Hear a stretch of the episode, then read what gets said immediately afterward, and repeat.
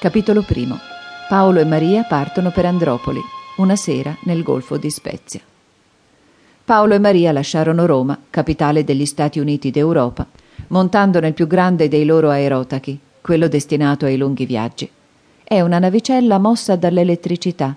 Due comode poltrone stanno nel mezzo e con uno scattar di molla si convertono in comodissimi letti. Davanti ad esse una bussola, un tavolino e un quadrante con le tre parole moto, calore, luce. Toccando un tasto, l'aerotaco si mette in moto e si gradua la velocità che può giungere a 150 km all'ora. Toccando un altro tasto si riscalda l'ambiente alla temperatura che si desidera e premendo un terzo si illumina la navicella. Un semplice commutatore trasforma l'elettricità in calore, in luce, in movimento, come vi piace.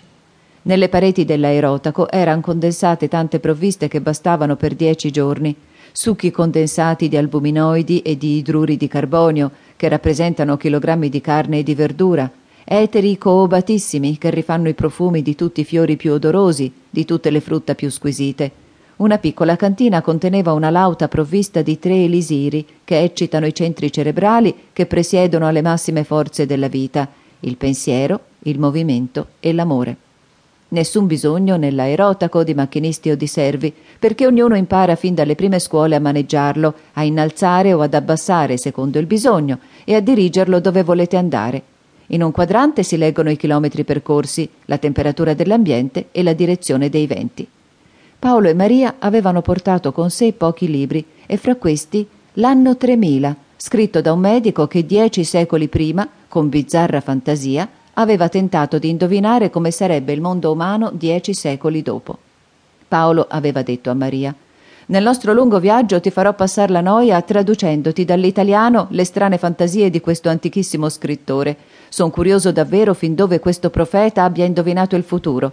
Ne leggeremo certamente delle belle e ne rideremo di cuore. È bene a sapersi che nell'anno 3000, da più di cinque secoli, non si parla nel mondo che la lingua cosmica.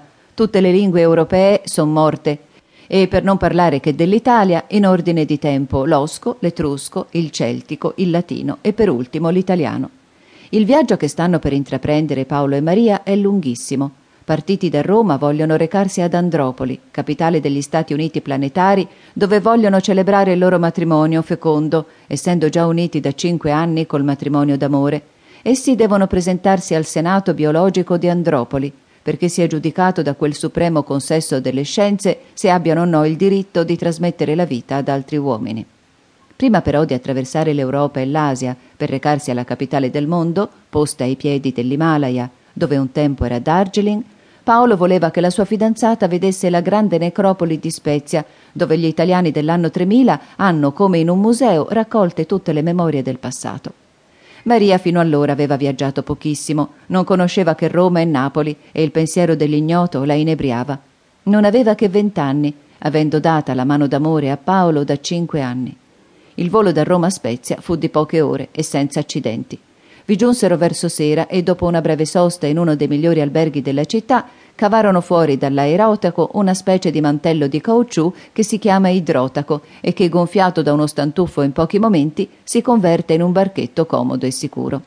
Anche qui nessun bisogno di barcaiolo e di servi. Una macchinetta elettrica, non più grande di un orologio da caminetto, muove l'idrotaco sulle onde con la velocità che si desidera. Il golfo di Spezia era in quella sera divino. La luna dall'alto, nella pace serena della sua luce, spargeva su tutte le cose come un fiato soave di malinconia. Monti, monumenti, isole parevano di bronzo, immoti come chi è morto da secoli. La scena sarebbe stata troppo triste se le onde chiacchierine che parevano cinguettare e ridere fra la rete infinita d'argento che le inserrava come migliaia di pesciolini presi nella rete dal pescatore non avessero dato al golfo un palpito di vita. I due fidanzati si tenevano per mano e si guardavano negli occhi. Si vedevano anch'essi come velati in quella luce crepuscolare che toglie la durezza degli oggetti, facendo giganti le anime delle cose. Vedi, Maria, disse Paolo a lei quando poté parlare, qui intorno a noi dormono nel silenzio più di ventimila anni di storia umana. Quanto sangue si è sparso, quante lagrime si son versate prima di giungere alla pace e alla giustizia che oggi godiamo e che pure sono ancora tanto lontane dai nostri ideali. E sì che fortunatamente per noi, dei primi secoli dell'infanzia umana, non ci sono rimaste che poche armi di pietra.